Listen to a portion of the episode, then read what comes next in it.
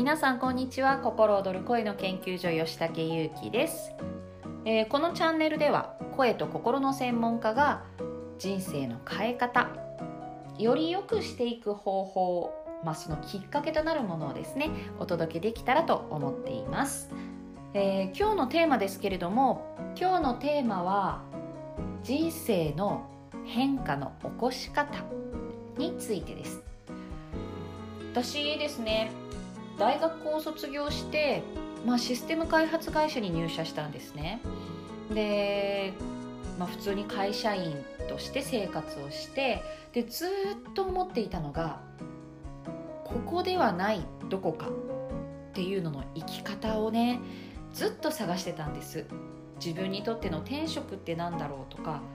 なんかもっともっと何かあるはずだって思っていてでもその何かがわからないしで何かがわからないってことは何をしたらいいかもわからないってことでもう本当にねなんかいつも何をしたらいいんだろう何を積み重ねたらいいんだろうって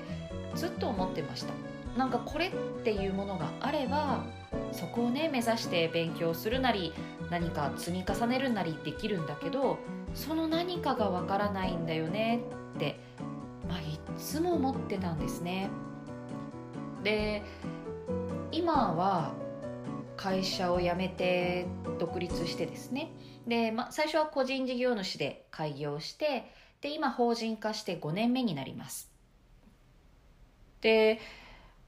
ちょうどねコロナが始まる前までは毎月東京に2回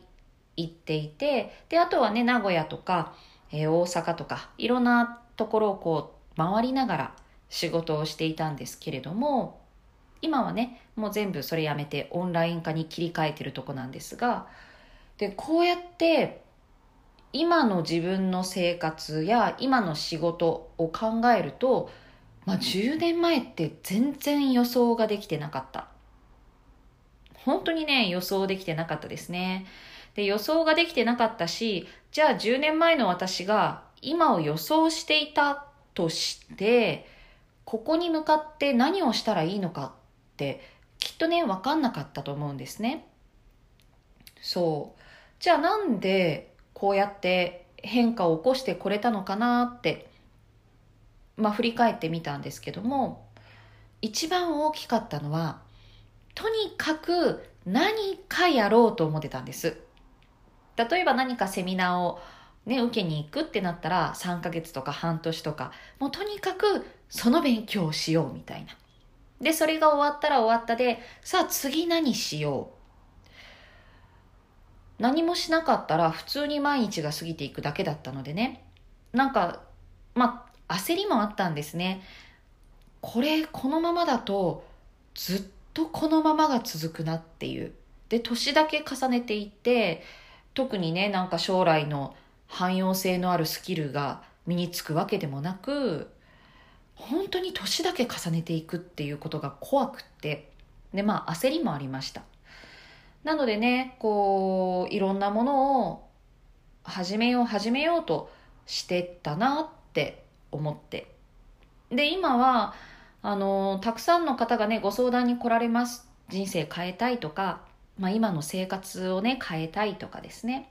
でもまあなかなか変えられないと。でずっと同じことを言い続けてでずっとぐるぐるぐるぐる悩んだり迷ったり、まあ、同じ生活を続けてしまう。でこれってなんでかなって思った時に結局ですね同じことを繰り返してるんだなって思ったんです。あ毎日同じこと繰り返してるんだって。同じ時間に同じ目覚まし時計で起きてで同じように起き上がって起き上がった後、まあ朝ごはんを食べたりねスマホ見たりこれもまた毎日同じ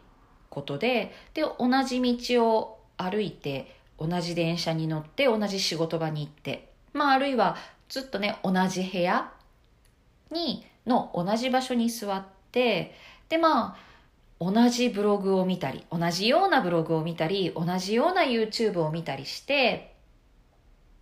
で結局最終的に同じように眠るわけですね。で同じように悩んで。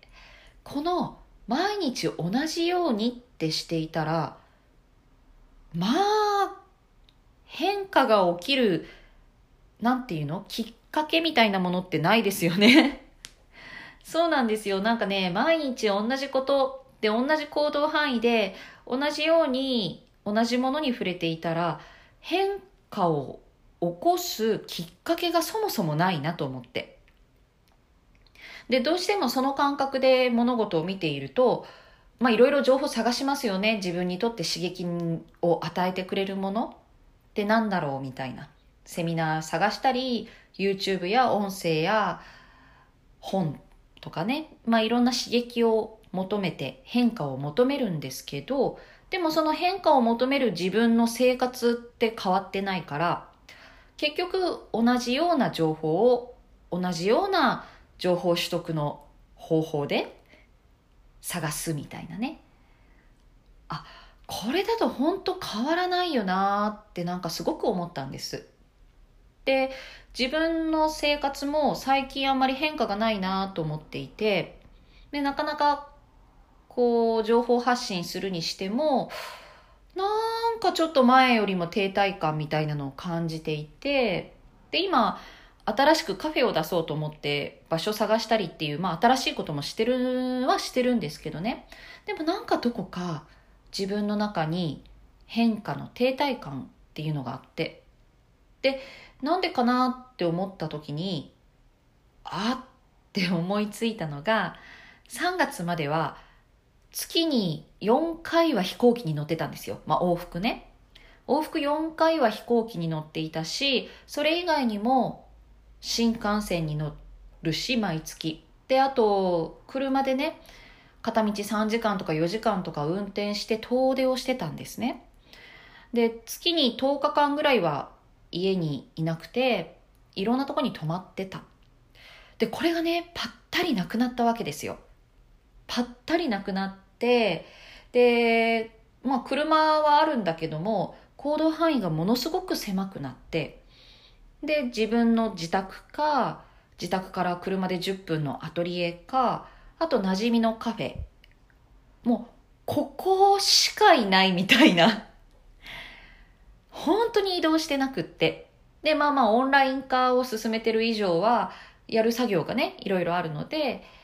まあ、アトリエとかカフェにこもることにはなるんですけど、ああ、移動してないわと。で、そうなると、毎日同じことの繰り返しなんですよ。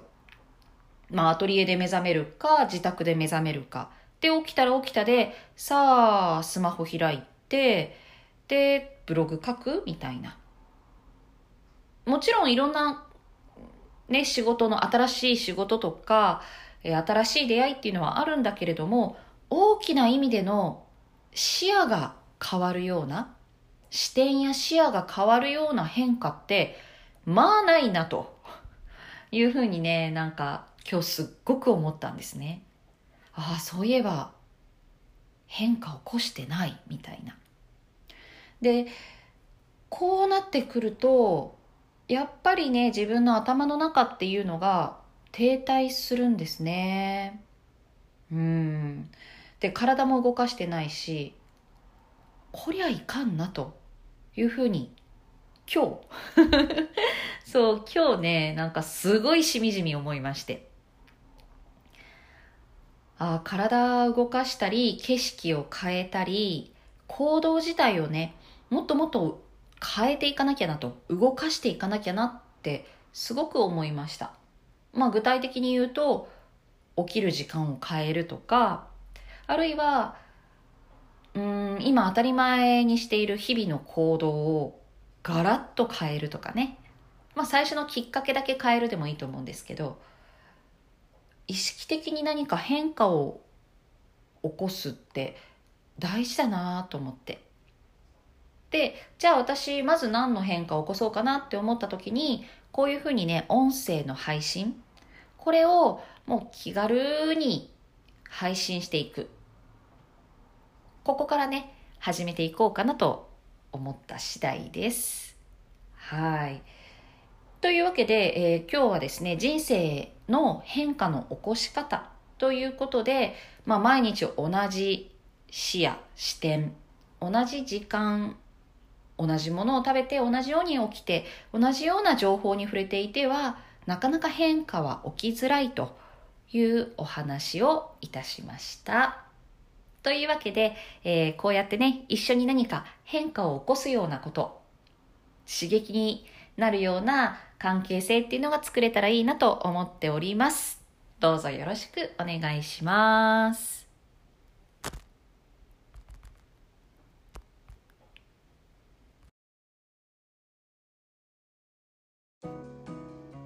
皆さんこんにちは。心躍る声の研究所吉武優希です。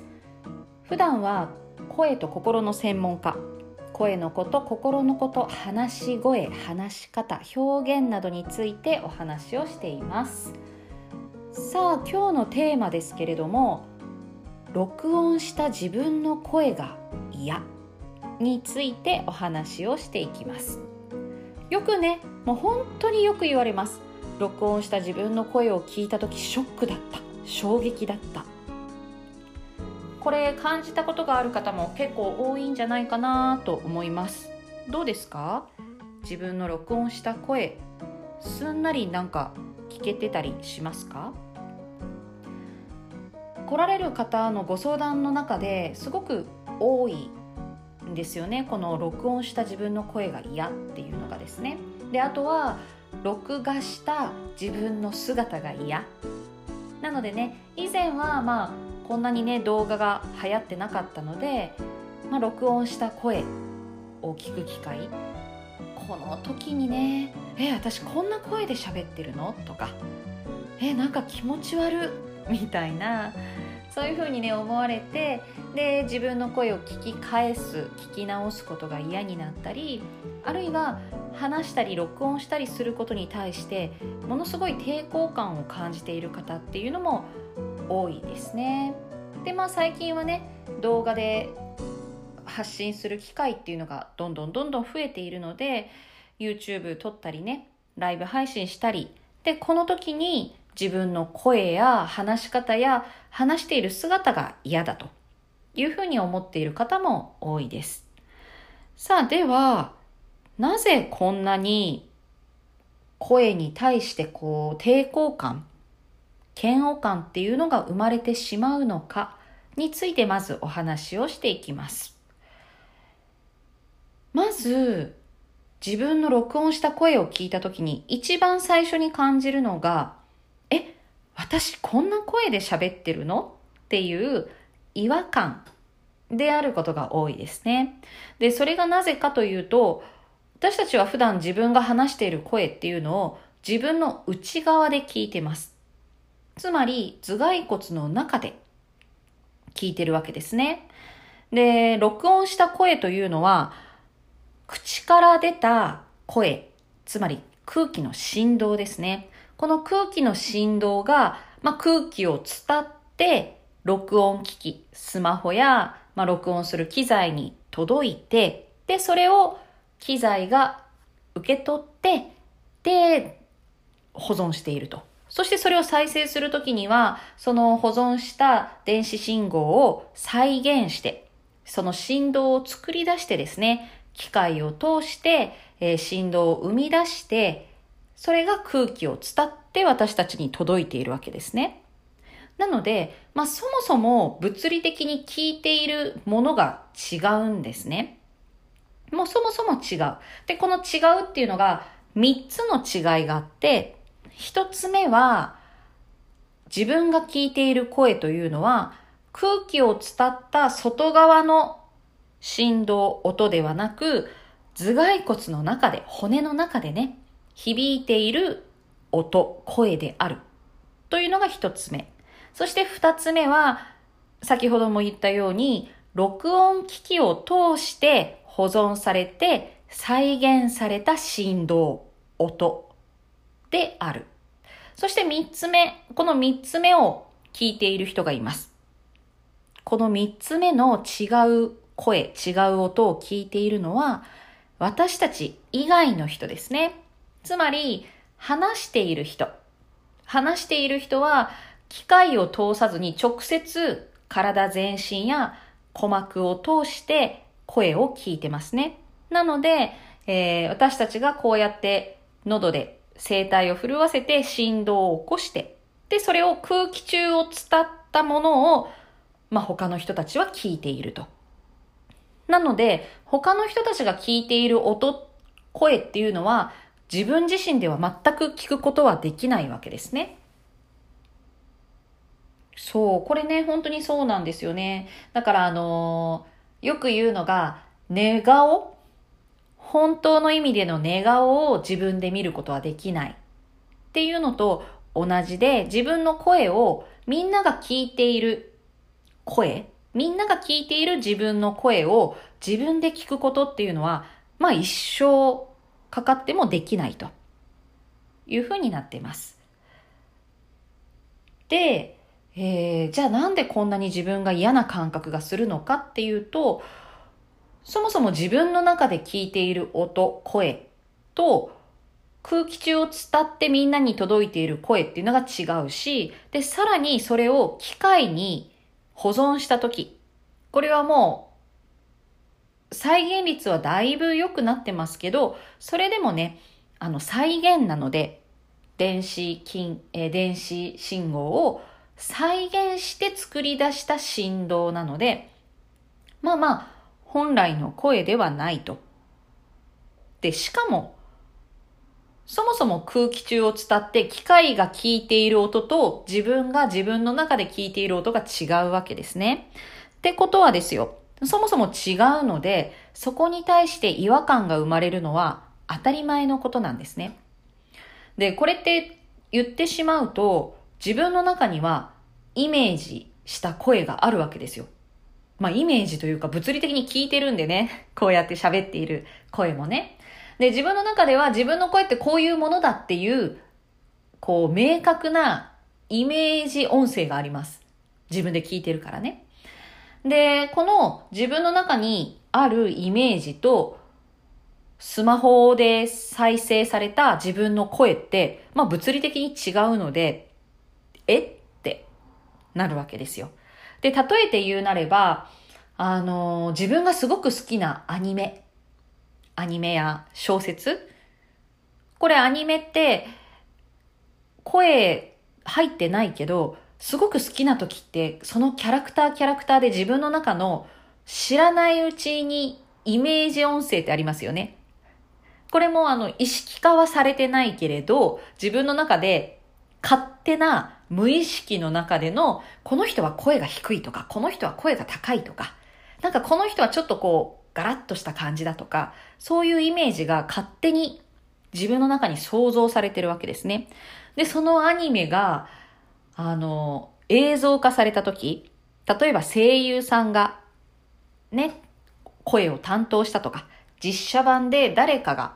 直接そのセリフを喋るってなった時に、イメージ通りじゃないとものすごい違和感感じますよね、最初。え？この人はこんな声じゃないみたいな。で、それはなんでかっていうと、自分の中のイメージ音声、イメージしている声と、そのアニメ化された声っていうのが違うから、そこから起こる違和感ですね。だけど、ずっとそれで聞いてると、慣れてきますよね。ドラえもんとかもそうですね。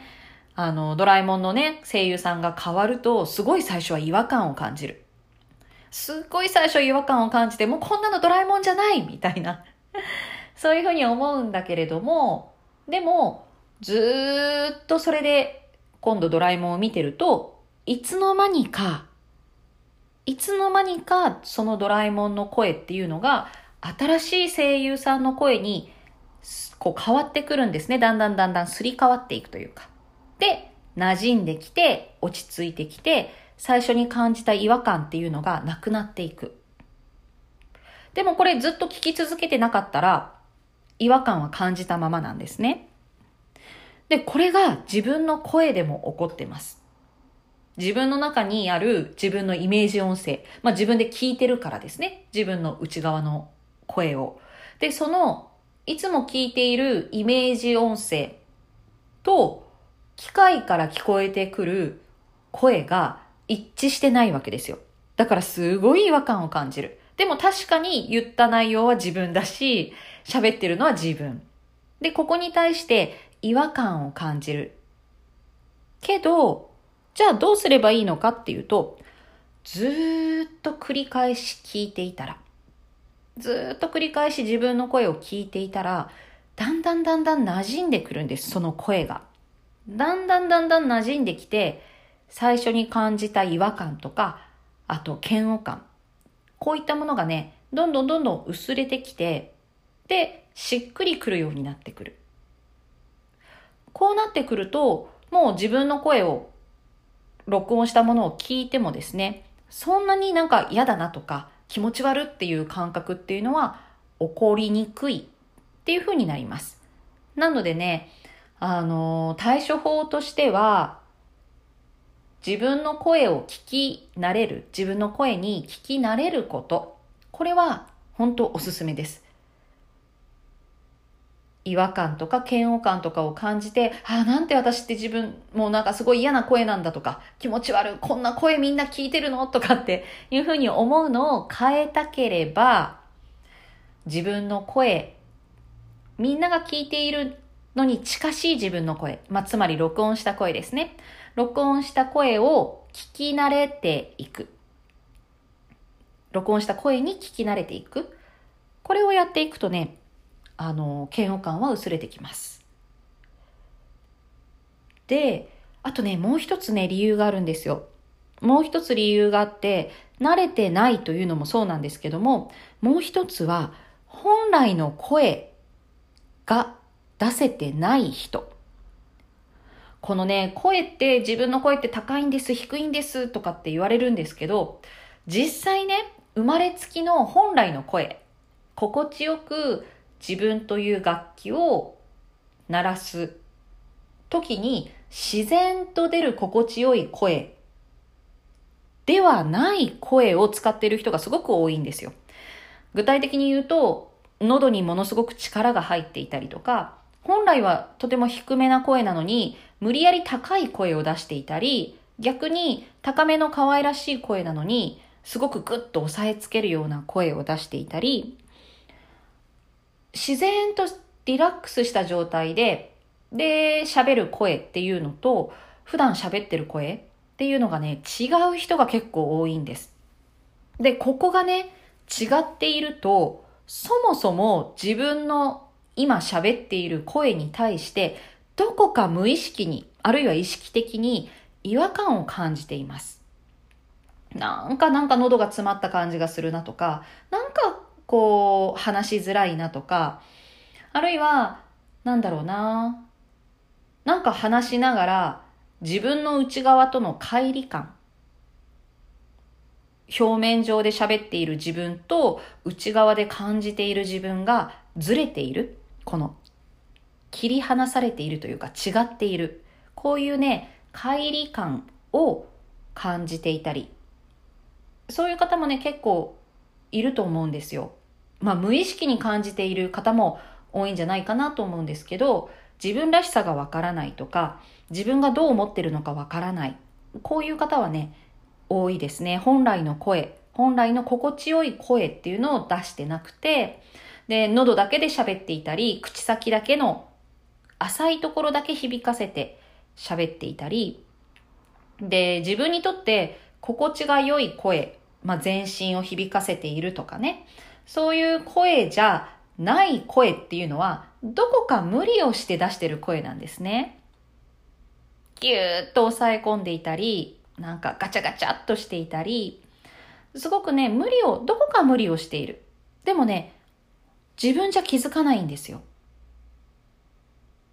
なんでかっていうと、声の出し方に、そんなね、違いがあるなんて知らないから。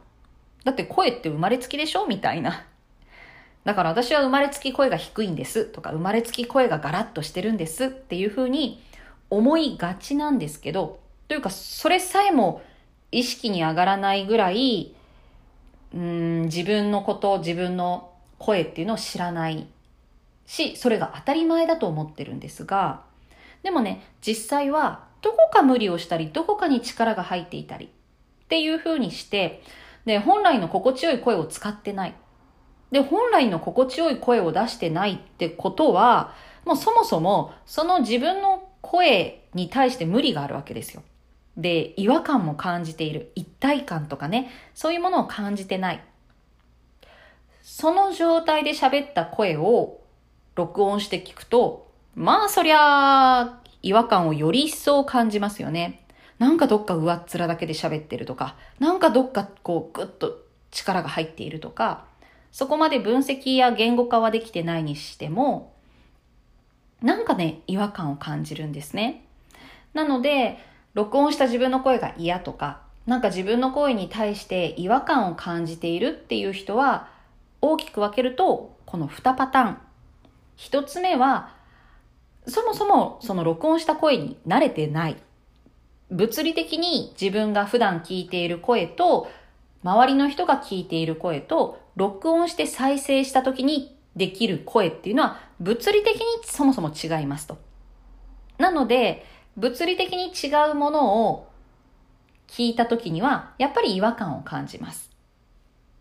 なのでね、えー、聞き慣れてないとその違和感はいつまで経っても埋まらないと。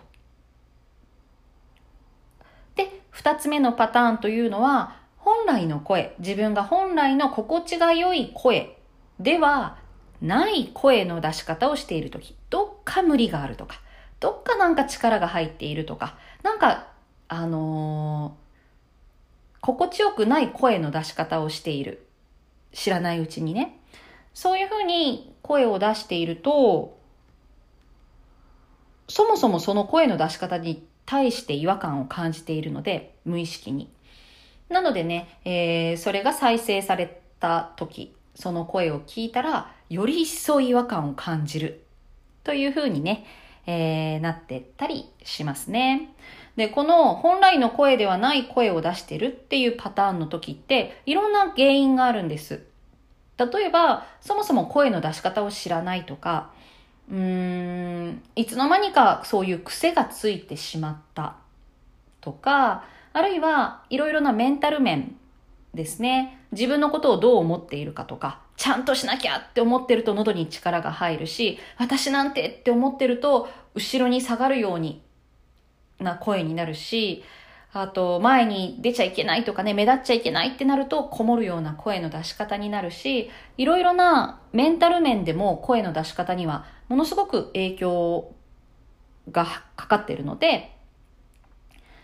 そういうところもね、自分の人生を紐解いていく一つの鍵になるというふうに、えー、私は思っています。というわけで今日は、録音した自分の声に違和感があるについてお話をいたしました。ではでは、また。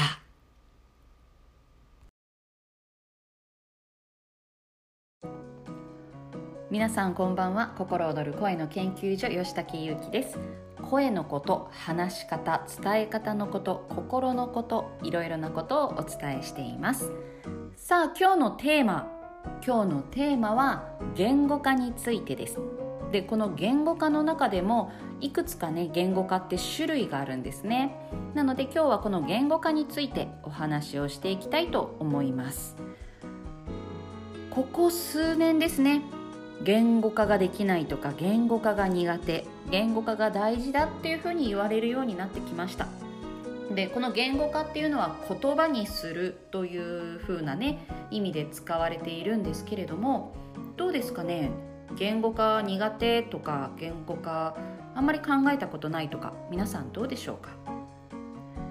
まあ、よく使われるのが人に何かを説明したりする時に言葉にならない。まあ、こういう時にね言語化が苦手という言い方をしたりあとは自分の中で感じたこととか考えたこと頭の中にあるものを言葉にして相手に伝えるのが難しいというような時に言語化が苦手というような話が、えー、言葉が使われますね。で例えばこういう、えー、音声を取るとか動画を撮るとかこういう時も語彙力がないというふうに昔は言ってたんですけれども今ではねどちらかというと語彙力よりも言語化という言葉がよく使われるようになったんじゃないかなと思います。さあではこの言語化ですけれども言語化には大きく分けて2つの種類があります。2つの種類。さあ何かというとですね1つ目は喋りの言語化。話をする時の、まあ、声に出すですね。喋りの言語化。そして2つ目は文字の言語化。この2つがあります。でここってもう本当に使う筋力が違っていて言語化筋のね言語化には言語化筋という筋力がありますから。この言語化筋が喋、りの時と文章の時とでは使っている筋力が違うんですね。なので、喋るのはいけるけど、書くのは苦手とか、あるいは書くのはいけるけど、喋るのは苦手というふうに感じてある方も、まあまあ結構多いんじゃないかなというふうに思います。で、さらに細分化するとですね、この喋りの言語化、文字の言語化。で、ここからさらに2つに分かります。1つ目は、交互体。まあ、おしゃべりですね。おしゃべりの、えー、言語化。あるいは感性的な言語化。まあ、感性ですかね。感性の言語化と、あと論理的な言語化。どういうことかというと、えー、思考したもの、論理的思考とか、うん、何か説明をするときのに順序立てて分かりやすくしっかりと説明をする。文章で言うと、きっちりとした文章ですね。きっちりと系統立ててあったり、体系化されていたり、えー、フレームワークにのっとったね、分かりやすい説明という文章なのか、それとも、こう思ったっていうね、ちょっとエモーショナルな感情、感覚的な、えー、共感とか感動につながるような文章。ここね、また変わってきますね。で、これは喋りも同じです。例えば、ビジネス的なトーク。なので、プレゼンとか、えー、業務内容の説明とかね。こういうふうなものっていうのは割とわかりやすく、そして多少なりとも硬い言葉でね、説明するというのが必要になります。説得力、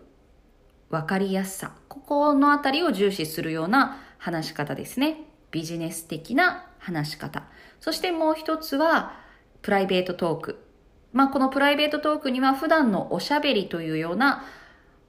ざっくばらんな話し方というのもありますし、スピーチやトークですね。で、この時っていうのは、やっぱりその人らしさ、その人の人柄、魅力、そして思い、感じたこと、こういうのがね、伝わるとすごくいい感じになりますね。で、こんな風に喋りの言語化と文字の言語化、そしてビジネス的な表現、論理的な表現と感性的な感覚や感情、こういったものを伝える表現。大きく分けるとね、こんな感じで分けられます。ただね、あの、普通は皆さん結構この辺りをごっちゃにしていて、で、言語化が苦手というような表現をしているわけですね。で、この言語化が苦手というのは、うん、このどれが苦手なのか、ビジネス的な論理的な思考が苦手なのか、それとも感情や感覚をキャッチするのが苦手なのか。あるいは、そのキャッチした感情や感覚を言葉にするのが苦手なのか、ビジネス的な、えー、わかりやすいフレームワークにのっとったようなね、話し方というのが苦手なのか、これね、本当に人によってそれぞれ違うわけですね。で、求められるものも求められる場所によって違います。例えば、こういうふうに音声の場合、音声の場合というのは、あまりね、なんか、パキッとした論理的な話だと小難しく聞こえてしまうかもしれないし、でも、例えばこれが講義だったとしたら、あまりゆったりとね、話をしていると、ちょっとダラダラ喋ってるんじゃないよみたいな、そんな風にね、感じてしまう方もいらっしゃると思います。もっと私は有益な情報が聞きたい。そういうモードに入っている時というのは、こういうふうにちょっとゆっくりめに話しているようなものっていうのは、ちょっとね、物足りなかったり、え早送りで聞きたくなったりする。というふうに思うんですけど、さあこれいかがですかね？で、もし今これがゆっくりだなと思う人はぜひね、あの、1.5倍とか1.75倍とかで聞いていただけるといいんじゃないかなと思います。で、情報だけが欲しいときは、そういうふうに分かりやすく端的にビジネス的に表現されたものを聞く方がいいですし、こうやってただ声を聞いているだけで、うーん、ゆったりとした気持ちになれるとか、自分が整ってくるとか。で、そういうふうな時というのは、あまりね、お堅くパキッとした言葉や話し方よりもゆったりとしたどちらかというと心が動いたり心が整うようなそういうね柔らかな言葉が使われているものの方がいいわけですしでそうなると YouTube を例に出すと動画もそうですね例えば教育的なビジネス的なものを学びたいという時にはやや早口でパキパキっとわかりやすく3つありますみたいなね。そういうわかりやすい説明の方が、えー、合うです。合うでしょうし、Vlog みたいなね、なんかこう生活スタイルやその人のいろいろな味わいみたいなものを伝える時には、そんなね、早口とか小難しい説明、パキッとしたわかりやすさよりも、どちらかというと心が動くようなそういう表現の方がいいわけですね。はい。なので自分がどこでどんな話をするのか、何を伝えたいのか、で、聞いてくださる方がどんな状態で待ってあるのか、こういうところで、えー、このね、話し方、話すモードというのは変わってくるわけですね。で、一言に言語化と言っても、言葉に表すというだけではなく、まずその前に思考がきちんと整理されているか、まあ論理的思考とかね、きちんと抽象と具体がね、えー、しっかりと構造化されているかとか、そういうところからかかってきますし、で、思いを伝える、共感する、こういう感動とか、共感という言葉につながるような表現をしたい時というのは、まずそもそも自分が感じる力、ここがね、大事になってくるわけですね。なので、美味しいものを美味しいと感じるとか、嬉しいことを嬉しいと感じる。まずここを大事にしていって、それと直接声や伝える内容がリンクしていくと、すごくこう思いが伝わる声になっていくわけですね。はい。というわけで今日はね、言語化ということをテーマにお話をしています。で、一言にね、言語化が苦手とかっていうふうに言ったとしても、これは本当に人によって何が具体的に苦手なのか、あるいは何が得意なのか、ここをね、ちょっと明確にするだけで、自分がどうしていきたいのか、自分に何が合っているのか、こういうところも見えてくるんじゃないかなというふうに思います。あともう一歩深く入るとですね、喋るのが苦手、でも書くのはいける。こういうふうに思ってる方というのは結構多いのがですね、喋るのが苦手だけど書くのはいけるというのは、書くという作業は頭の中で言葉を作ってそれを手元で文字にしてそしてその後に公表するというステップになりますね。なので、自分の中で吟味できるんですね、言葉を。言葉をしっかりと自分にフィットしたもの、フィットした文章を選んで、そして作って表に出すことができる。だけど、話すというのはね、その場で、そのまま喋っていくという作業なので、まあ、取り返しがつかないとか、引っ込めることができない、取り消すことができない。こういうふうにね、感じて喋るの苦手だなって思ってる人は、実はね、結構多いんです。取り返しがつかないことになってしまうから、下手なことは言わないようにしようとか、一生懸命考えながら話そうとすると言葉が出てこないとかね喉でストップをかけてしまう人っていうのも結構多いですでこういう方というのは自分の中でしっかりと考えたり感じたりしてでそれをちゃんと吟味した言葉。自分にフィットしたもので表現したいと思っている方が多いですね。で逆に話すのはいけるけど文章を書くのは苦手。というふうな方。で特にそういう方っていうのは文章はエモーショナルな文章。思ったことをこうダーッと勢いよく書く。ということはいけるんだけれども分かりやすく体系化したそういう文章が苦手という方が結構多いですでこのタイプの方というのは喋るのがはいけるつまりその場で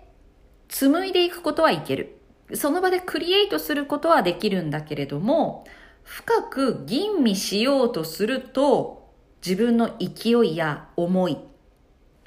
心の動きがね、止まってしまう。で、心の動きや勢いが止まってしまうと、もともとそのクリエイトする過程というのが勢いとか、その熱量、こういったものがね、特にベースになっているとそれがピタッと止まってしまうと言葉が紡げなくなったりあれ何言いたいんだったっけ？というふうにね止まってしまう。心が止まってしまうわけですね。でこういう方というのは書くよりも喋る方が得意とか。で書くにしても感情のまま書くのはいけるでも分かりやすくっていうのが難しいみたいなねでこの手の方というのは文章にするときには、まあ、書くのが苦手だったら、とにかく喋ってそれを文字起こしするとか、そういうふうにしていった方が自分にとってストレスがなかったりしますね。そう。あとは、あ、そうそう、あの、喋るのが苦手だけど文章を書くのが苦手、言葉を吟味するのが苦手という方は、その場でポンポンポンポン、うん、軽く、軽やかに言葉にしていくのはいけるんだけれども、しっかりと考えて自分の中でね、深く落とし込んで、深く感じたり、深く考えながら、物事をこう、作り出すというのに対しての苦手意識。あと、めんどくささ。もうそんなのめんどくさいっていうふうになってしまう方が結構いらっしゃいます。で、こういう方というのは、どこかでですね、自分ってなんかちょっと薄っぺらいなとか、なんか勢いだけだなとか、そういうふうに思っていたりする方も結構多いんですね。なので、勢いだけで喋ってしまうとか、あの、ゆっくり考える、しっかり感じるっていうのがめんどくさい、あるいは苦手だと感じている人は、ぜひね、ちょっとそこで一歩踏み込んで、あ本当は私どう思ってるのかなとか何を言いたいのかなっていうのをちょっと深く感じてそれを言葉にする文字にするという作業をしてみると自分の人生や表現に深みが出てくるんじゃないかなというふうに思います。はい。というわけで、えー、今日は言語化についてお話をいたしました。はい。ではでは今日はこれでおしまいといたします。ではではまた。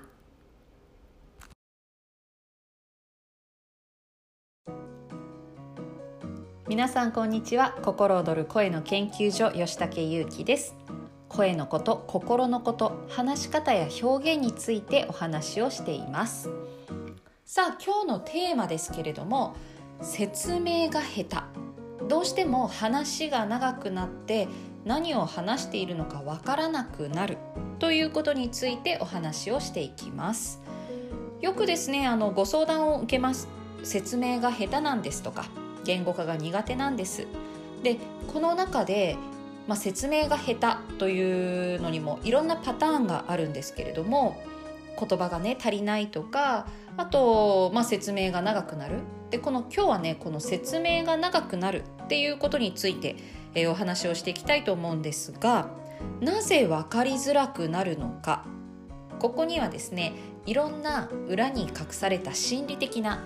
影響があります。で例えばきっとわからないだろうな。分かってもらえないだろうなっていうふうに思っているとついつい言葉をねたくさん重ねたくなるんですね分かってもらいたい理解してもらいたいこっちを見てほしいこういうふうな気持ちが強いとですねより一層こう言葉を重ねて重ねて、まあ、何を話したいのか分からなくなるみたいな。で特にその中からきっと分からないだろうなってこの説明じゃ分かんないだろうなって思っていると本当にどんどんどんどん長くなるんですね。でこれがなぜかきっと分かんないだろうなえっと、これっていうのは、こうで、こうで、こうで、あ、これでもわかんないだろうな。あの、これは、こう、こう、こういうことで、あ、こっちも説明しなきゃ、みたいなね。で、結局、本筋から離れてしまって、あれ、何の話してたんだっけとか。で、聞いてる側も、あれ、何の話聞いてたんだっけ？って、わからなくなるわけですね。で、こういう方っていうのの特徴としては、頭の中で、これについて話すぞという、その本筋一つのテーマをはっきり明確にしてないっていうのがあります。とにかくこれについて話すんだって。そうじゃなくて、あ、説明しなきゃっていうふうに、これについて話すぞ。話し方について話すぞとか、今日あった嬉しかったことについて話すぞじゃなくて、あ、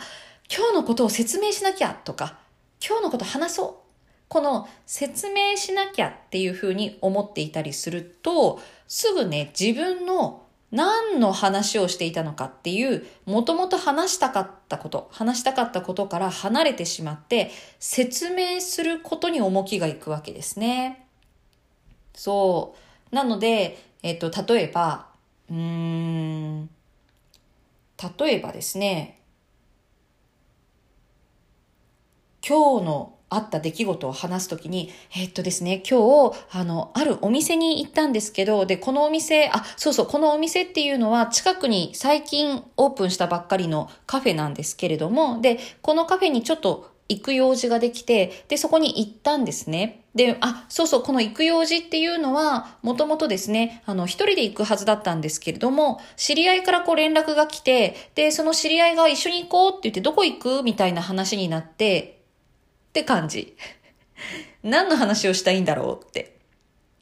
で、こういう時に、今日カフェで会った話ちょっと聞いてもらいたいんですけど、今日ですね、カフェに行ったんですね。で、友達と行ったんですけど、その時にこんな会話が出て、っていう風にしていくと、まあ分かりやすいわけですよ。あ、カフェで会った話のことを話してくれるんだな、みたいな。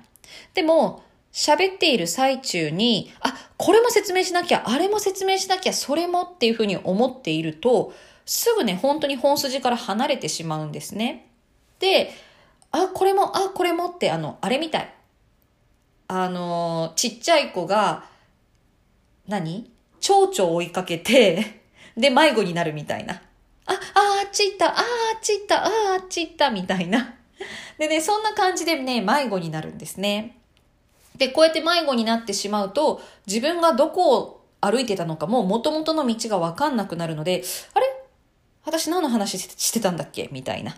ことになりうるわけですね。で、この時大事なのが、説明するのを省く勇気、捨てる勇気ですね。で、これも説明しなきゃわかんない。あ、なんでカフェに行ったのか。どこにあるカフェなのか。そのカフェってどんなカフェなのか、みたいな、その本来はカフェであった話をするはずだったのに、そのカフェの話までしなきゃいけないとかね、そういう風になっていくと、どんどんどんどん道が逸れてしまう。なので、一旦カフェの話は説明は捨てる？カフェの説明は捨てて、近所のカフェに行ったんですけど、もうこれだけにしとくとか。あるいは、そのカフェがすごく珍しいカフェで、その珍しさゆえにあった出来事を話すのであれば、まあ先に話してもいいですよね。この間ね、カフェに行ったんですよ。ここね、フクロウカフェって言ってフクロウがいるカフェだったんですけど、で、そこで、っていう風な感じで、フクロウカフェだったからこそ、起こったエピソードを話すんだったら、その情報っていうのは必要なんだけれども、でも全然関係ないのであれば、そのカフェがどんなカフェで、近所のどの辺にあって、いつオープンしてとか、そういうのって余計な情報なんですね。もちろん話してもいいんだけれども、話さなきゃ説明しなきゃで説明をしていくと、本筋が見えなくなってしまう。だから、話さなきゃ説明しなきゃじゃなくて、面白いから余談として話すだったら、横道それますよって自分の中でもわかるので、ずれても大丈夫なんですよ。でも、説明しなきゃわかんないよねっていう感覚だと、本筋が見えなくなって結局何の話してるかわかんないってことになります。で、このタイプの人って結構多くてですね。で、ああ、自分そのタイプだなって思ったら、まあまあそのままね、おしゃべりを楽しむときにはそういう会話でも全然いいんですけど、でもね、伝えたいときに伝わらないとか、そういうのがこうストレスになったり、コミュニケーションミスになったりするともったいないので、で、そういう方は、まず自分が何の話をしようとしてたのか。カフェで喧嘩した話なのか。その袋カフェについての話なのか。ね、何の話をしたいのかっていうのを最初にね、一個決めておいて、で、それ以外の情報は横道であると。で、その横道まで説明しなきゃって思ってたけど、実はいらない。っていうふうに認識をして話してみると意外な、えー、発見とか、あと自分の本筋に戻ってこれる感覚っていうのを感じられるかもしれません。このね、何を話してるのかわからないっていうのは、話されてる側、聞いている側にとっても、何の話してるんだろうってこうね、人によってはイラッとしたり、特に男性の人とかはね、え、待って何の話してるわけってね、どうしてもね、えー、イラッとしたりとか、あと喋ってる自分もわかんなくなるので、こう、不完全燃焼になるんですよね。うまく話せてないとか、ちゃんと話せてない、分かってもらえない感覚。このね、不完全燃焼というのが、もやもやになって、で、コンプレックスになっていく。私話すの苦手なんです。説明下手なんですっていうね。コンプレックスになってくると、もう、あの、気の置けない人、ん？仲の良くない人とか、そんなにね、まだ親しくない人とか、あとフォーマルな場で話すっていうことに対して、ものすごい抵抗感を感じるようになったりするわけですね。で、そうなってくると、自分の行動にも制限をかけるし、仕事やパフォーマンス、表現にも制限をかけてしまう。まあ非常にもったいないことになるのでね。できれば自分の中でこうクリアになりながら、自分の嬉しかったことや楽しかったこと、まあ、ためになること、何でもですね、わかりやすく、で、しかも、思いを感じながら、そのね、なんか論理的思考でパッパッパッとかじゃなくて、ちょっと共感とかね、エモーショナルな部分っていうのも伝わるような、えー、説明や話し方ができるようになっていくとね、すごくお互いにとっても楽しくなるんじゃないかなというふうに思います。で、まあ最後にメッセージとしては、で、そういうふうに自分でわかんなくなる方、迷子になっちゃう人。で、こういう方はですね、あの、自分のことを、ああ、ダメだなとか、説明下手だなっていうふうに責めたり落ち込んだりするのではなく、あ、私なんか一生懸命伝えようとしてたんだとか、一生懸命分かってもらえるように頑張ってたんだなってねぎらううん、ねぎらってほしいなって思います。一生懸命なんですよ。ね。なのでね、ちょっと力を抜いて、で、わかんないだろうな、じゃなくて、あ、きっと伝わるだろうなって、そういう気持ちで伝えていくというふうにしていくといいのではないかなと思います。はい。というわけで今日は説明が下手、ついつい話が長くなって何の話をしているのかわからなくなるについてお話をしました。ではでは、また。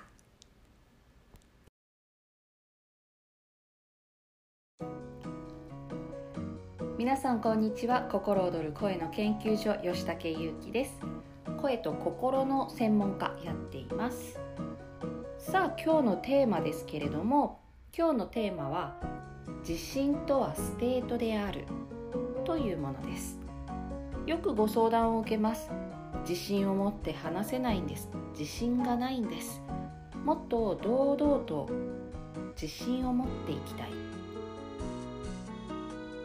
この自信って何でしょうか？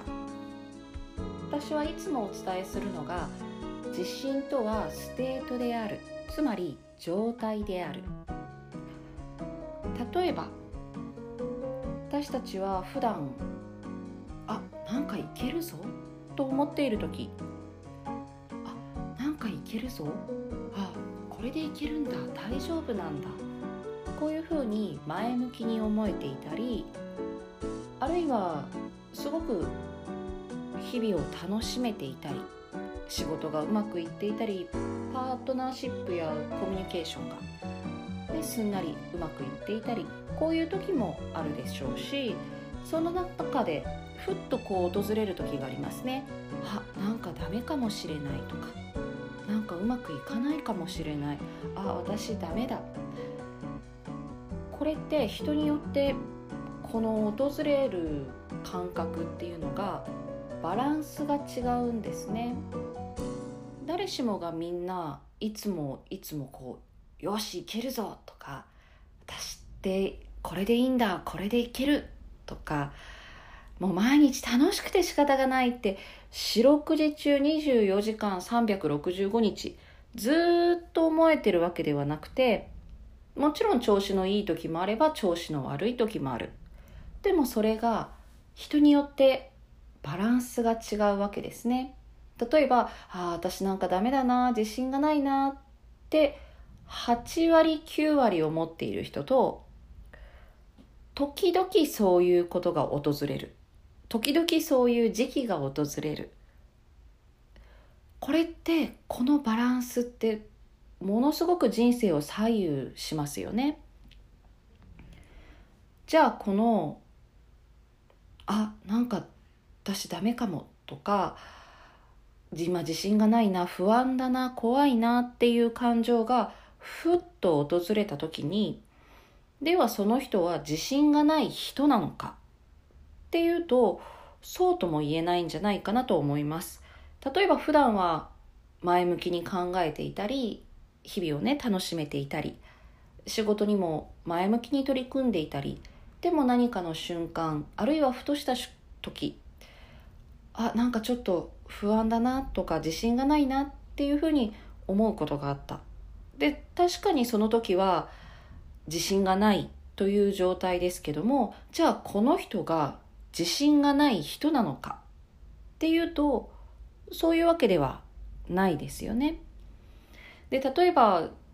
いろいろ活躍されている人のインタビューの時に「自信はありません」と「ただやるだけです」っていうふうに言われたりしますよね。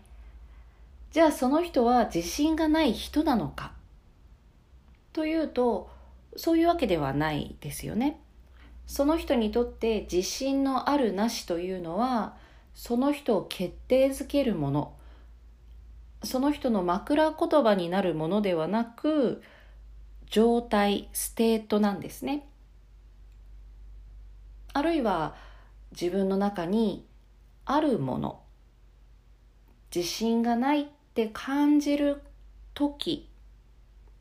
感じることがある。だけどそれが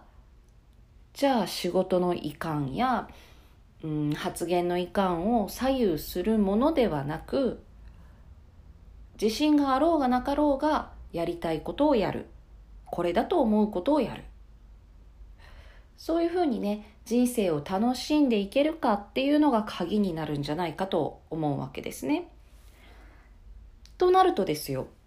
自信がないということに振り回されていたりそこを気にしているとどうしても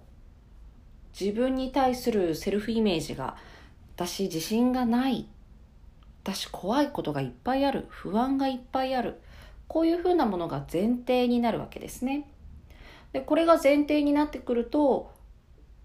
何か行動を起こそうとしたり何か伝えようとしたり何か物事を考えたりするときにどうしてもそれが邪魔をしてしまうわけですね。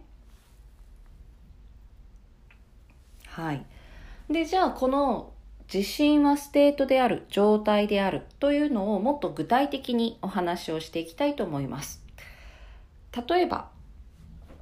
ちょっと背中を丸めてみてください。背中を丸めて、腰を丸めて、うん、猫背ですね。猫背の状態にして、で、はぁと、ああ、なんかダメだなーっていうふうにうつむいてみる。この状態になると、人はなんだか、ああ、なんかダメだなっていう気持ちに、どんどんどんどんなっていくんですね。じゃあ次に、肩をぎゅーっと上に上げて、ああ、なんか不安とか、あなんか心配っていう顔をしてみてください。肩をぎゅーっと上に上げて。この状態ってあなんか不安とかなんか心配。あ大丈夫かなっていう状態に入りやすい姿勢になります。こういうふうに肩をぎゅーっと上げて目のあたりをキュッとこう締めたりするとですねあっさりと不安やまあ人によってはイライラやモヤモヤ、こういうのに入りやすい状態になります。こんな感じで、私たちっていうのは姿勢の状態や呼吸重心の状態で一瞬にしてですね、不安や自信がないっていう状態に入ることができる。で、これは体が、体の状態ですね。呼吸が浅い状態になっていると、不安や心配、自信がないとか、ちょっと不安定な、自分の感覚が不安定な状態に入りやすくなります。なので、普段から、ああ、なんかだ、ダメかもしれないなとか、自分ダメだなって思ってる人は、基本、呼吸が浅くて、重心が高い、肩がこっくっと上に上がっている。あるいは姿勢が悪い。そして、うーん、視野が狭い。この視野というのは、よく言われる視野ではなく、物理的にですね、今、例えば今皆さんが部屋の中にいたり、まあ電車の中にいたり、職場にいたりすると思うんですが、その中でどのぐらいの範囲まで視界に入っているか。この物理的な視野も狭くなってます。こういう条件が揃うとですね、人って不安になったり自信がないっていう感覚に陥りやすいわけですね。では一方、自信がある、あるいは自信があるわけではないけれど、まあ、自信はね、あるかないかって言われたら、あるわけではないけれど、そんなことよりも自分はこうしたい、こうあろう、こういうふうに考えられる人というのは、まず背中曲がってないですね、そんなに。腰がね、骨盤が寝て、寝てない。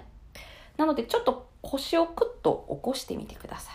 腰をクッと起こして、そして下から背を上にククククッと起こしていく。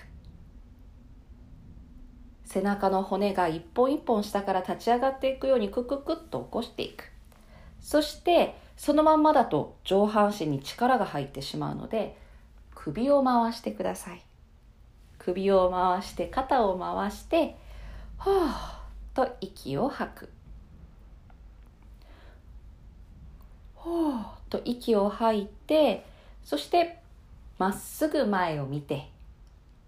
ちょっと視野を広げてみてください。ああ本当だ。左側の方まで視界に入ってなかった。右の方まで入ってなかった。そんな感覚で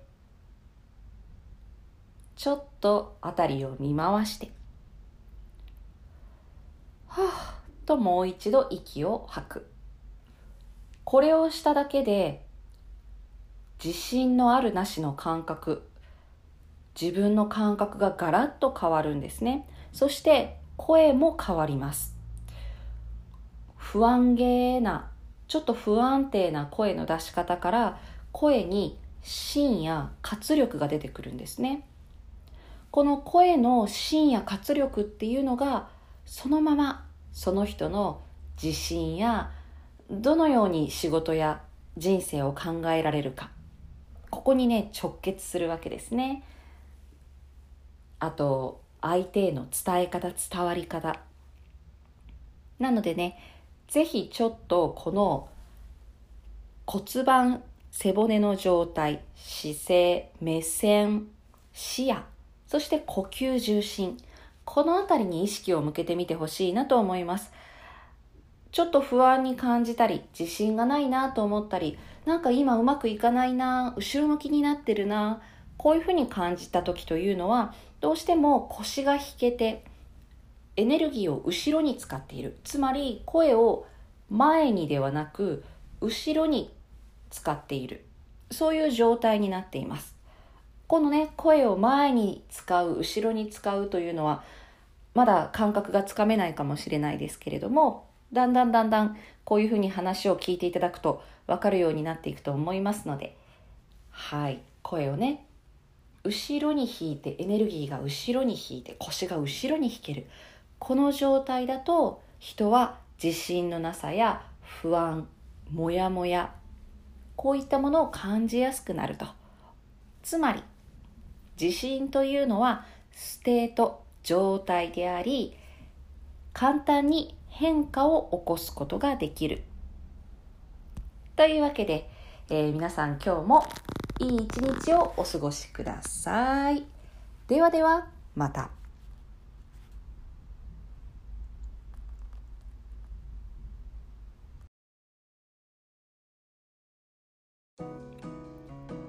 皆さんこんにちは心躍る声の研究所吉武祐樹です。声と心の専門家そして同時に朗読語りをやっています。さあ今日のテーマですけれども今日のテーマは決めるです。よく言われます。人生を変えたいんだったらただ決めるだけだ。このね決めるという言葉一体何をしたらいいんだと。具体的に何をしたらいいんだというところがなかなかねピンとこない方多いんじゃないかなと思います。実際私がそうでした。例えばですね本やセミナー何かね講演会みたいなものでそういうところで話される方がねよく言われるわけですよ。ただ決めるだけですと。ただ決意するだけ。これで人生変わります。ってね。これ耳にしたことないですか？あるいはインタビューに答えてある方がですねどうしてそうやって人生を変えることができたんですか？って聞かれた時にただ決めただけです。このねただ決めただけ具体的に何をすればいいのか全くわからないと言いますか。このねただ決めるだけただ決めただけで行動も変わるしマインドも変わるし、まあ、つまり人生が変わると。そういうふうに言われたりするんですけれどもこの決めるという作業一応ねやろうとするわけですよ。例えば1年の始まりに抱負をね考えたり。よし私はこうやって生きるぞ。私はこうあるぞ。これをやるぞ。そういうふうにね決めては撃沈し決めてはいつの間にか忘れてしまう。こういうことを繰り返すことありませんか？私はね結構多くって。というのもあのよく抱負を立てるみたいなね。そういうことをやろうとするわけですよ。そしてそれをやまあ安易にね。よし今日からこれするぞとか。明日からこれするぞというふうに過剰書きをするわけですね。過剰書きをして、で、結果その過剰書きをした紙の存在さえ覚えてないみたいな。そういうことがね、もう本当に繰り返されてきたわけですね。さあ、では、この人生を変えるために必要な決める、決意する、腹決めする。これっていうのは具体的に何をしたらいいのかという話ですけれども、今日はね、そのポイントをお話ししたいと思います。もちろん私もまだまだえ発展途上でございまして、ただ、一つ気づいたことがありました。この決めるという作業、このように豊富で挫折するような初心者の私としてはですね、じゃあどういうふうにしたらいいか。まずですね、具体的に本当にできたかできないかわかる一つ目の行動を決めること。ここが大事だなというふうに感じています。例えばですね、例えば、うーん、決めたことはやるというような曖昧な抱負だったり、あるいは、そうですね、どんなことを決めようとしてるでしょうかね。うーん、私は一流の〇〇になるとか、今日から人生変えるっていうふうに決めた時、その決めた内容自体がすごく曖昧なものであることが多いわけですね。とても曖昧で、それを何をしたらそれができているかっていうところもわからない。逆に言うと、この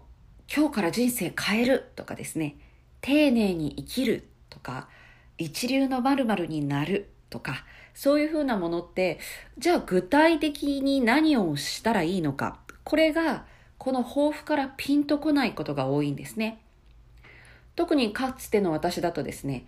抱負を立てるときに、今年は実践とか、そういうふうに決めていたわけですよ。この、今年は実践って具体的に何をするのかさっぱり読めないわけですね。こういうふうな抱負や、うん、決意をしようとしている人っていうのがすごく多いんじゃないかなと。で、おそらくですよ。おそらく上級者の方はそれでいけるんだと思います。おそらくですね。ですが、この決めるって何？決めるって何するの？という初心者の私といたしましてはですね、提案としては、まあ大きな、もちろん大きな抽象的な表現でもいいと思います。今日から変わるとかですね、丁寧に生きるとか、うーん、どんどん行動するとか、そういうふうな曖昧な表現でもいいと思うんですけれども、そういう抽象的な抱負や抽象的な決意をするならばですね、具体的な一つをまず決めて、その具体的な一つを確実にやると決めること。確実にやると決めること。例えば、今日からすっきりと決めるとするじゃないですか。もうね、自分は身の回りが散らかっているから今日からすっきりさせようと。そういうふうに決めたのならば、じゃあすっきりって具体的に何をするのよと。ではまず、机の周りを朝必ずすっきりさせるとか、シンクの中には何もためない。もう見つけたら必ず片付ける。こういうふうに具体的にこれを見たらこうするとか、この時間にこうする。これを決めることですね。で、それができてない時も、やらなかった時ですね。やらなかった時、やってない時も、それが確実にわかるというものがいいと思います。例えば、毎朝5時半に起きるとかですね。で、他にいろいろ作ると、あれもできてない、これもできてない、それもできてない、これはできたみたいな話になって、結局、わけがわからなくなるので、例えば一つだけ、必ず朝5時半に起きるとかですね。まあそれに失敗して、あの、あ、今日できなかったって思ったのは今日の私ですけれども、こういうふうに、具体的な、かつ、こう、できたかできなかったかがはっきりわかる。この行動を一つ決めることですね。そして確実にそれをやること。これを積み重ねていくと、そのもともと起こしたかった変化、もともとなりたかった自分の感覚にね、近づいていくんじゃないかなと思ってます。例えば毎日勉強とかね、かつて決めていたんですけれども、毎日勉強ではなく、朝何時から何時まで必ずこれをするみたいに、本当に時間と行動を明確にすること。時間が決めきれないのであれば、例えば歯磨きの時とか、朝ごはんの時とか、帰宅時とかね、そういうふうに具体的に決めること。そしてそれを確実にやることですね。どうしても私たちっていうのは抽象的な表現だと具体的な行動が思いつかないというところがあります。なのでね、例えば人に優しくする。これもまたすごく具体的ではないですね。はい。というわけで、こういうふうにね、具体的な一つ目、もう本当に一歩ですね、を決めて確実にやる。ここから決めるという作業、そして決めたことをやる、やり遂げるということができるようになるんじゃないかなというふうに思います。このね、やり遂げるですね。朝の起きたらすぐコップ一杯水を飲む。これも毎朝すればやり遂げるですよ。そして3週間、1ヶ月、3ヶ月やっていると必ず習慣になっていくのでね。ぜひ、決める、決意する、腹決めする、そしてそれで人生が変わる。その意味がわからない方は、小さな一つ目、小さな具体的な行動を決めて確実にそれをやる。ここからやってみてはいかがでしょうか。というわけで今日はこれで終わりといたします。皆様、良い一日をお過ごしください。吉武ゆきでした。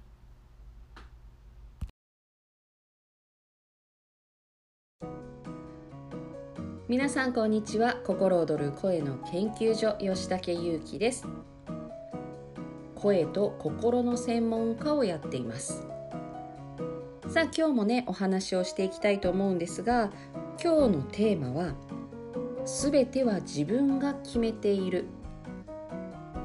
これ耳にしたことありますか？全ては自分が決めてるんだ。思うように人生はできている。よくね本やセミナーで言われたりする言葉なんですけどもこれってどういうことっていうふうに思う方結構多いんじゃないかなと思います。ピンとこないというかね。で今日はその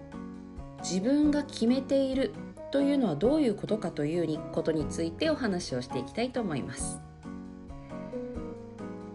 まず私がパッと思いつくのがですねかつての私はしっとりしたいいものが似合わないと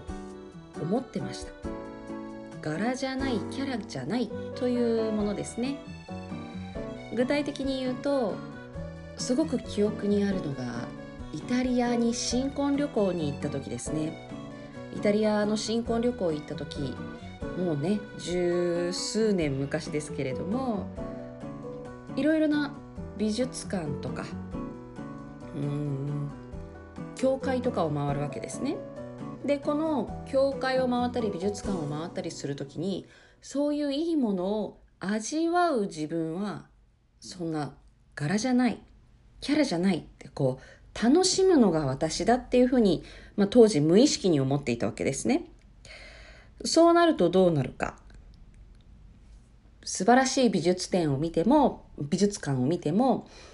わあ、上手だね、とか、みんなマリア様が大好きだね、みたいな、そういう発言をしてしまうわけですね。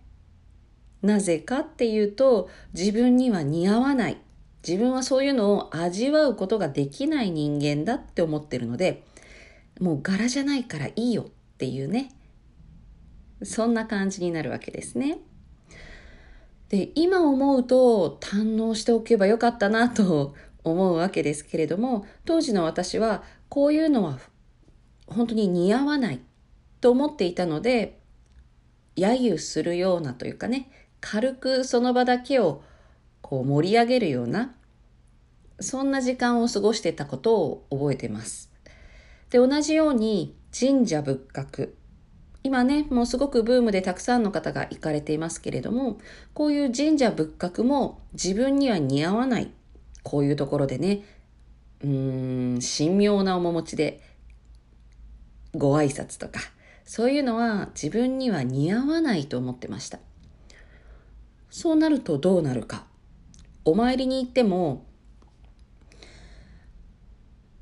茶化すような雰囲気になるんですね、自分が。茶化すような雰囲気になる。これもね、本当にすごく記憶にあって、で、この自分に似合わないとか、キャラじゃない、柄じゃない、こういうふうに思うことって、すごく自分の可能性や自分のポテンシャルっていうのを小さくしている作業なんですね。そう。だから例えば、私はこういうのが苦手である。私は歌を歌うのが苦手だ。とか、私は文字を書くのが苦手だ。文章を書くのが苦手だ。こういうふうに決めていたら、実際にそういうふうに振る舞うようになります。そうですよね。歌が苦手って思ったら、まず歌わないようになるし、歌ったとしても、ノリノリでね、気持ちよく歌うなんてことにはならないわけで。となると結果、あ、やっぱり私歌下手だなっていう事実をね、感じるようにしてしまうわけですね。例えば、私この人に嫌われてるって思っていたとします。そこに根拠はないんですけど、人に嫌われているとか、うーん、そんなにね、大事にされていないっていうふうに思うと、そう振る舞うようになります。だって大事にされていないんだから。だって嫌われてるんだから、じゃあ、その嫌われてるように振る舞うようになります。美術館が柄じゃない、キャラじゃないと思うと、入った瞬間に、あ、なんか私違うって思ったり、わざと、あえて明るく、茶化すように振る舞ったりするように、嫌われてるだろうなとか大事にされてないだろうなって思うと、そういう振る舞いをするようになります。結果それが手に入る。例えば自分のことを私はおしゃれができない人間だ。私は可愛くもないし美人でもないし、そういうおしゃれとは無縁な人だというふうに思っていたら、おしゃれと無縁って思っていれば、美、可愛いとは無縁と思っていたら、可愛いやおしゃれを研究することはまずありませんね。だって自分は無縁なんだもの。で、自分とは無縁だって思っていると、メイクもおざなりになったり、ノーメイクになったり、少なくともどうすればもっと可愛くなるだろうか、どうすればもっと綺麗になるだろうかというふうにスキンケアやメイクを研究することってまずないと思います。だって無縁なんだもの。となると、まあ、メイクもそこそこ、おざなりにしたり、ノーメイクにしたり、そして服も、これすごくワクワクするなとか、あ、これすごく綺麗に見えるなとか、そういうふうにいろいろ吟味するっていうこともやらなくなりますね。どうなるか。もういっかこれで。これなら無難にやれるか。そういうふうにね、とりあえず切る。とりあえず無難ならいい。とりあえずおかしくなければいいというふうに自分の服選びの基準を持ってくるわけですね。これで出来上がった自分って鏡に映ったら、そりゃもさっとしますよね。そう、こんな風にね、自分で自分のことをどういう人間だと決めているのか、どういう人間だと思っているのか、何が柄じゃない、キャラじゃないと思い込んでいるのか。これが日常を作っていってるわけですね。そうなんですよ。ということはですよ。そこの思い込みや前提を変えていけば、結果行動が変わるわけですね。じゃあどうしたらいいのか。おしゃれな人間じゃない。例えばね、自分のことをおしゃれじゃないし、可愛くもないし、美人でもないから、諦めるしかないっていうふうに思っているのだとしたら、本当に諦めたいのか？本当は自分のことどうしたいの？可愛くなったり、綺麗になったりするんだったら、それを楽しみたいのか、それとも、全くそこに対して、うん、興味がないのか？興味がないんだったら、別にそこでね、メイクをしたり着飾ったりする必要はないわけで。だけど、諦めていて、柄じゃない、キャラじゃない、私にはそれはできないと諦めていて、やらないのであれば、まずそこのね、大元の、あ、そうか、私は決めつけて、決めつけて諦めてたんだなというふうに気づくところから始まるんじゃないかなと思います。こういうふうに考えると、本当に日常の一つ一つが、この自分が自分をどう思っているのかでできています。例えば、今、朝ですね。今、こ朝なんですけれども、朝をどう過ごすのか、どんな食器を使うのか、どんな服を着るのか、どんなカバンの中なのか、これには全部自分の思い込みが入ってるわけですね。自分のことをすごく綺麗好きだって思ってたらぐちゃぐちゃのカバンにはならないです。綺麗好きだまではいかないにしても自分はこういうところをすごくスッキリさせたい。あるいはスッキリさせている人だというふうに思っていればきっとね、カバンの中もスッキリするはず。こういうふうにちょっと意識を変えてみてあ、私こう思ってたから現実こうなんだな。じゃあ、その大元の思ってたものをちょっと変えてみよう。こう思っていくと、次第にね、行動や感覚に変化が訪れるわけですね。はい。こんな風に私たちは、すべての日常、毎日を自分で決めています。だとしたら、自分で変化も起こせるということ。あなたはどんな変化を起こしたいですか？最近変えたいと思っていることは何ですか？それを止めているものは何？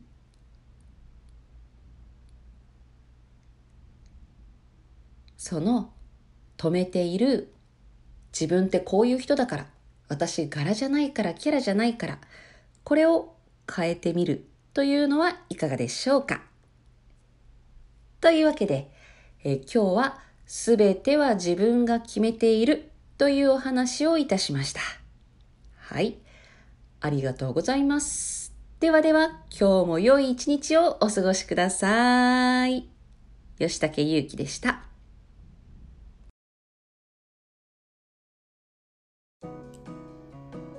皆さんこんにちは。心躍る声の研究所吉武優希です。声と心の専門家やってます。さあ今日は声には世界を変える力があるということをお話しします。心躍る声の研究所の理念声には世界を変える力があるというものがあります。声には世界を変える力がある。これどういうことかということをね今日はお話をしていきたいと思います。これは皆さんの声にも世界を変える力があるということです。この時の声というのは声を上げようという声ではなく本当にこのね話している声のことですね。さあこの声話している声なんですけれどもこの声って物理的に何かってご存知ですか？声って何？って聞かれた時なんて答えます？よくねコミュニケーションのツールであるとか自分の自己表現のためのツールである。でその人自身というふうにも言われます。このいろんな方向から見ることができるこの声というのは物理的に言うと振動です。振動震えですね。振動震えって何か。例えば地響き。あれも振動震えですね。例えば風で窓がこうガタガタっと揺れる。これも振動です。歩く時に地面がギッギッギッとこうね動く。これも振動。あと例えば水の中に石をねポチャンって投げた時輪っかがこう広がっていきますね。あれも振動です。それに私たちというのは常に振動しています。震えてるんですね。肉体も心も。心の震えというのが感情や感動。そして肉体は常に振動を起こしています。こういうふうに物事すべてが本当は振動してるんですね。例えば、ここにあるテーブルも椅子も、この空気すべてが振動しています。そして私たちは振動を生み出すことで声を発しています。吐く息を使って喉にある声帯を震わせてそこで振動を生み出して作り出してそしてその振動が口の中のね、えー、骨や歯や空間に伝ってこの振動震えがね空間を伝ってそしてその相手に届く声になっている。なので今のこの声というのは私が喉で声帯を震わせて生み出した振動がスマホのねマイクがその振動をキャッチしてデータ化しているこれがこの録音された声になるわけですね。ということで声というのは振動です。そしてこの振動震えには様々な情報が実は乗っかっているんですね。例えば、嬉しいという感情、何も感じないという感情、苛立ち、寂しさ、いろんなものが声の振動に乗っかります。また、その人の性質、性格、どうやって生きてきたのか、あるいはもともと生まれ持った性質、本質ですね。こういったものも声には乗ってます。そしてどんな気持ちでどんな風に声を発するのかこれで生み出される振動が変わるわけですね例えば今私がすごくご機嫌ですごく楽しい気持ちでこの話をしているとしたらまあ楽しいですけれどももっともっと楽しい気持ちで声を発しているとしたらこの声、この振動には、皆さんが聞いているこの振動には、楽しいの気持ちが乗ります。そうすると、楽しいの気持ち、楽しいの振動が乗った声、その震えが皆さんのところに届いて、皆さんはイヤホンを通して耳で、あるいはスピーカーを通して体全身でこの楽しいの振動が乗った楽しいの気持ちが乗った振動を全身で受け取るわけですね。そうすると楽しいの振動が耳の鼓膜や体全身皮膚を通してじわじわじわじわじわっと感じることになります。もしこれが苛立ちを乗せたものであったらすごく嫌な感情を乗せるものであったら声にはその苛立ちや嫌な感情が乗っかります緊張してるとしたらその緊張が乗っかるしうんこういうのを伝えたいんだって思いながら話すとそういう思いが乗っかります。何にも感じずに何にも考えずに喋っているとしたらその何も考えてない。だけどその人の人柄や普段感じていること考えていることそういったものが声には乗っかっています。そして声を発するあるいはスピーカーやイヤホンから声を聞くという作業はつまりこの世界に振動を生み出す作り出すという作業なんですね。私が心地よい声を出していたら例えば楽しい気持ちすごく嬉しい気持ちを乗せた振動を生み出していたら私のこの周りにはその楽しいや嬉しいの振動が広がります。誰かと話をするときにありがとうとか好きだよとか例えば私ご機嫌こういう気持ちがあるとそういう振動がこの空気周りのね空気や物に伝わってそして相手にも伝わります。よく言われますね。こう挨拶する時には笑顔でとかね。感謝の気持ちを持ちましょう。これすごく道徳的な言い方をされると抵抗感感じる方もいらっしゃるんじゃないかなと思います。あもうはいはい分かってるよみたいな。私は以前そうだったんですけれどもただ相手に対して喜びや愛情や慈しみやそういうふうな感情感覚を感じながら「おはよう」って声をかけるとそのそういった感情が乗った声で「おはよう」っていう振動が相手やこの周りに伝わるわけですね。ということはですよいかに自分がご機嫌でいられるかここが心地よい振動心地よい声を作るためのポイントになるわけですね。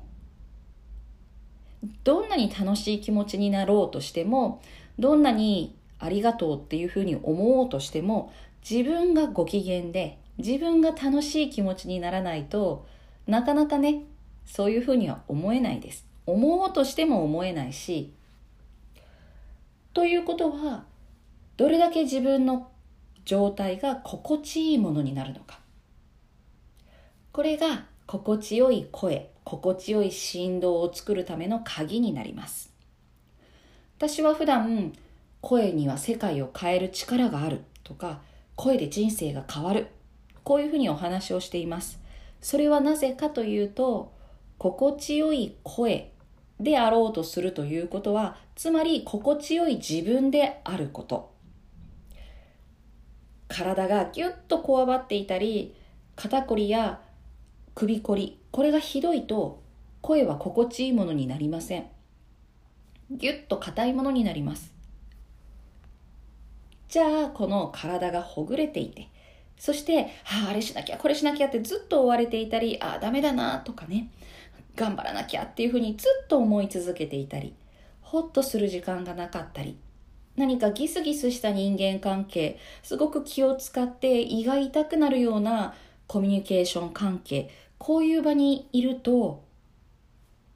やっぱりね心地よい状態心地よい感覚心地よい声にはならないんですね。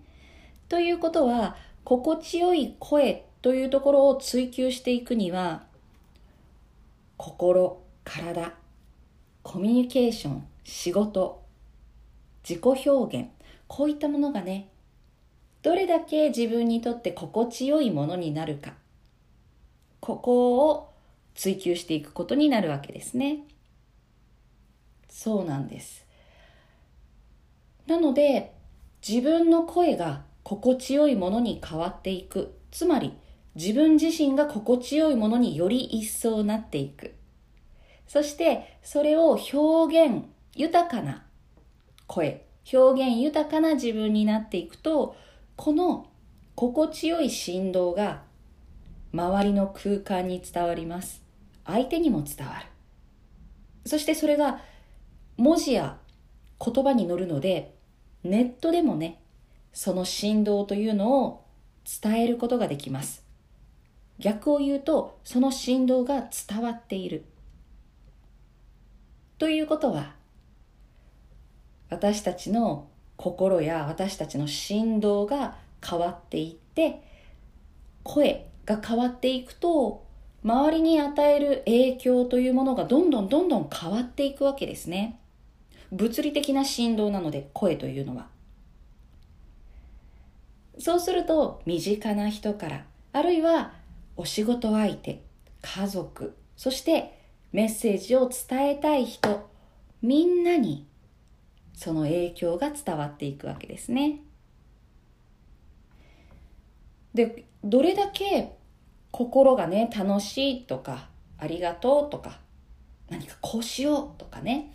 心が心地よい状態になっていても物理的な声の振動がちょっとねギュッてなっていたりすると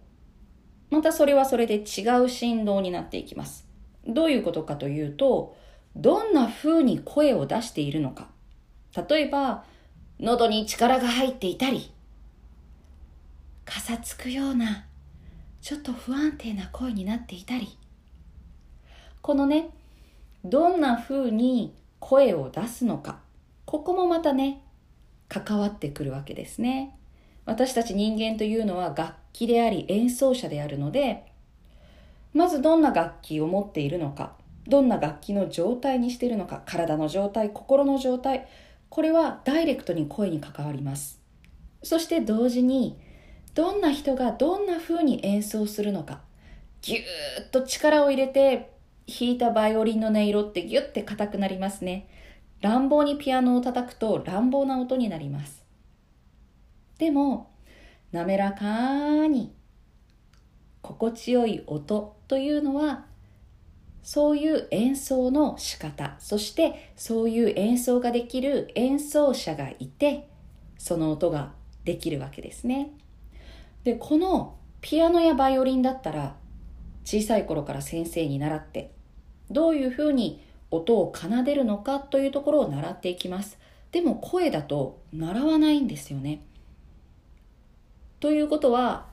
知らず知らずダンダンダンと乱暴にピアノを叩くように声を出しているかもしれないしギュッギュッギュッと弦にね力を入れてバイオリンを奏でるように声を出してるかもしれない。なのでこの声の出し方というのも大事ですよということをお伝えしています。声の出し方だけではないです。その人がどんな人、どんな性質、どんな素質、どんなお役目、どんな家庭環境、どんな気持ちで、どんな人と付き合って、どんな風に生きてきたのか、そしてどんな風に生きていこうとしているのか、今、まさにどんな気持ちなのか、どんな風に生活をしているのか、これが全部声に出てきます。これは決して否定するものでもマイナス的なところからものを見ることでもなく年輪みたいなものですね。年輪深み。声はどんどんどんどん深くなっていく。積み重ねていくもの。なのでねちょっとこのここで出会ったことを機会に声は世界を変える力がある。自分の声にも世界を変える力があるし自分自身もどんどんどんどん声が変わっていく声が深まっていくんだというふうに思っていただければと思います。というわけで今日も一日心躍る時間をお過ごしください。吉武ゆうきでした。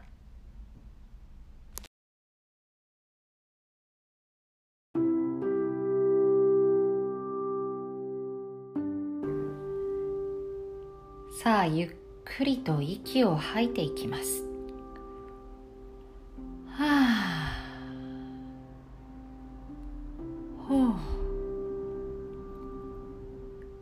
息を吐くたびに体の力やストレスが口からあるいは手や足からスーッと抜けていきます。スーッと手や足の先から力が抜けていきます。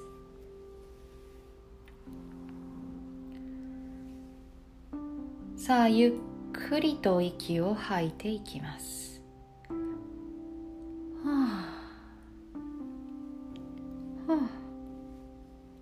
首の力を抜いて軽く首を回してください。はあ。さあ頭の上からゆるゆると力を抜いていきます。頭の上からゆるゆると力を抜いていきます。まるで炎天下の下でソフトクリームが溶けるように頭の上からゆるゆると柔らかくぐにゃーんだらーんと力が抜けていきますはあ息を吐くたびに体の力が抜け、ぐにゃーん、だらーん、ぐにゃーん、だらん。柔らかく柔らかくなっていきます。さあ、目の周りが柔らかく暖かくなってくるかもしれません。顔の筋肉もぐにゃんだらーんと溶けるように。力が抜けていきます。さあ首の力がスーッと抜けていきます。口の首の力がスーッと抜け。首や肩の力が腕を伝って指先から外へと流れ出していきます。スーッスーッと流れ出していきます。はあゆっくりと息を吐いてください。口元もだらんぐにゃん力が抜け上半身胸背中お腹腰。すべて力が抜けていきます。ぐにゃんだらん。ぐにゃんだらん。はあ。腰から足の方へも、はあ、まるで鉄板の上でバターが溶けるように。柔らかくぐにゃー足お尻。そして膝下から膝の裏。足の裏までも、力が抜けていきます。はあと息を吐いてぐにゃんだらんぐにゃんだらん首の力が抜けています。さあゆっくりと息を吐きながら私の声を聞いてください。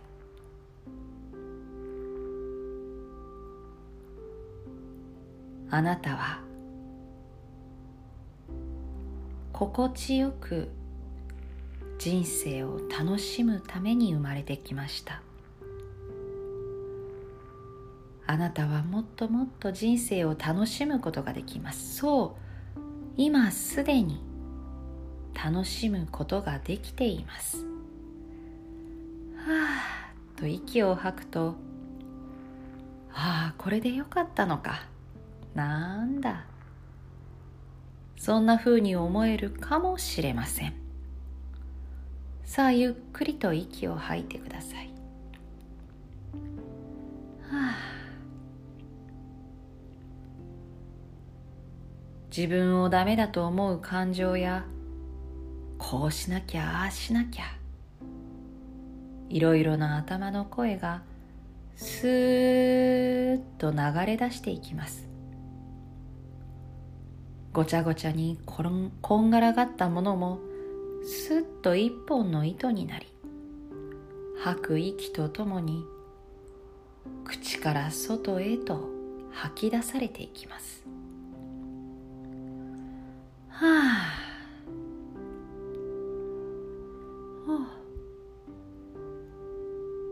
あなたを否定する者は誰もいません。大丈夫だよ。大丈夫だよ。そんな声がどこからともなく聞こえたり感じたりすることができるかもしれません。さあゆっくりとそのまま息を吐きながら、はあ、力を抜いていきます。さあ今あなたはゆっくりと息を吐きながら今ここにいます。この地球はとても美しい自然に囲まれ私たちはその自然の中で広い大地と大きな空を感じながら生きています。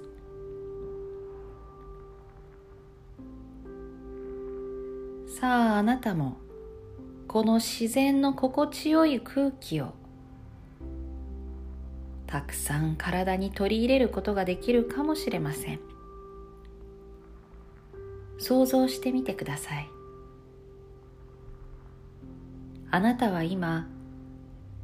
広い広い草原にいます。空は真っ青で白い雲がふわふわと浮いています。心地よい風が頬をなでていき足の下はどっしりとした大地がしっかりとあなたを支えてくれます。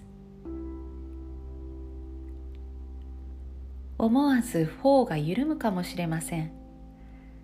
はあと息を吐いてみましょう。さあゆっくりと辺りを見回すと気持ちのいい風景が広がっています。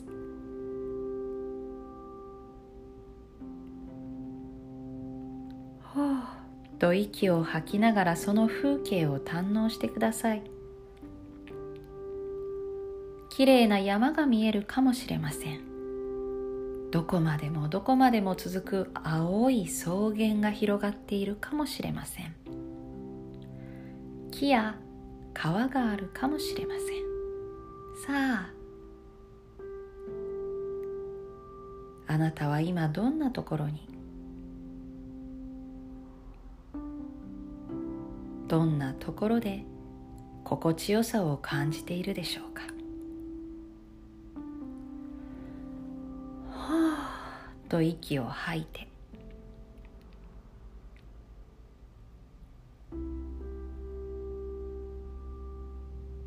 さあ今までの癖を手放す時が来ました。怖いことがあるかもしれません。でも怖くてもあなたは進むことができます。不安なことがあるかもしれません。でも不安なことがあってもあなたはにっこりと笑うことができます。見えない妄想に振り回されず今自分がどうしたいのか今自分が何を見ているのかここに集中することができます。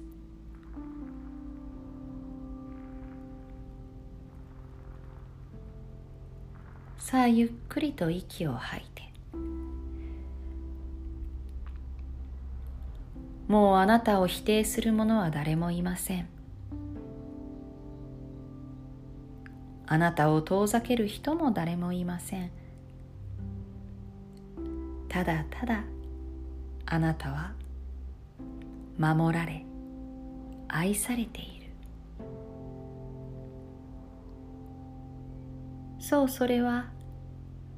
大きな自分からでもありそしてこの地球この大地この空さまざまなものにあなたは守られ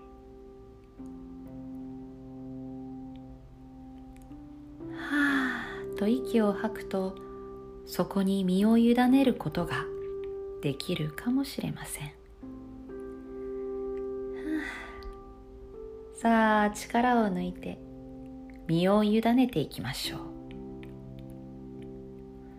ゆっくりと息を吐きながらちょっと思い浮かべてみてください。なんだ？ダメだと思っていたのは自分だけだったんだ。なんだ。怖いと思っていたのは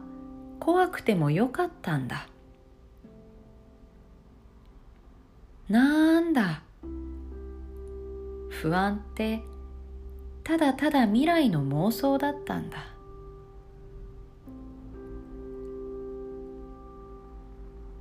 さああなたは。怖くても自分の道を作る力があります。あなたには自分の道を作る力がある。自分で選択することができます。自分でチャレンジすることができる。さあしっかりと手を握りしめえいっと。その一歩を前へ前へと進めてみましょう。怖いことがあるかもしれない。それでもえいっと。その一歩を踏み出していく。その小さな一歩が大きな一歩へとなりあなたの力となるでしょう。大丈夫。さああなたは何に挑戦しますか？あなたは何の一歩を踏み出しますか？あなたは何に許可を与えますか？あなたは何を大事にして生きていきますか？にっこりと笑いながら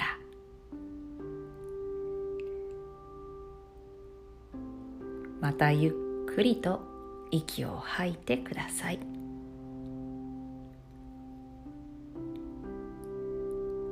さあ目の前には一本の道。あなたの進む道です。あなたはしっかりとその足でその心で前へ前へと進むことができます。足元の花を楽しみながら空を見上げて空の空気を堪能しながら誰かと関わり合い何かにチャレンジをしながらあなたはしっかりとその足を進めて行けます。さあ目の前の道へ一歩踏み出してください。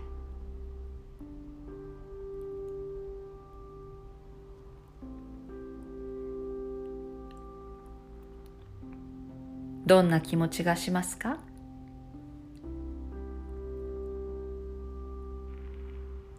それがどんな気持ちだとしても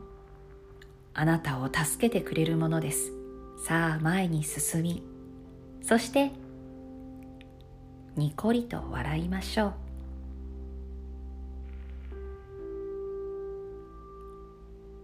毎日があなたの深みを育ててくれます。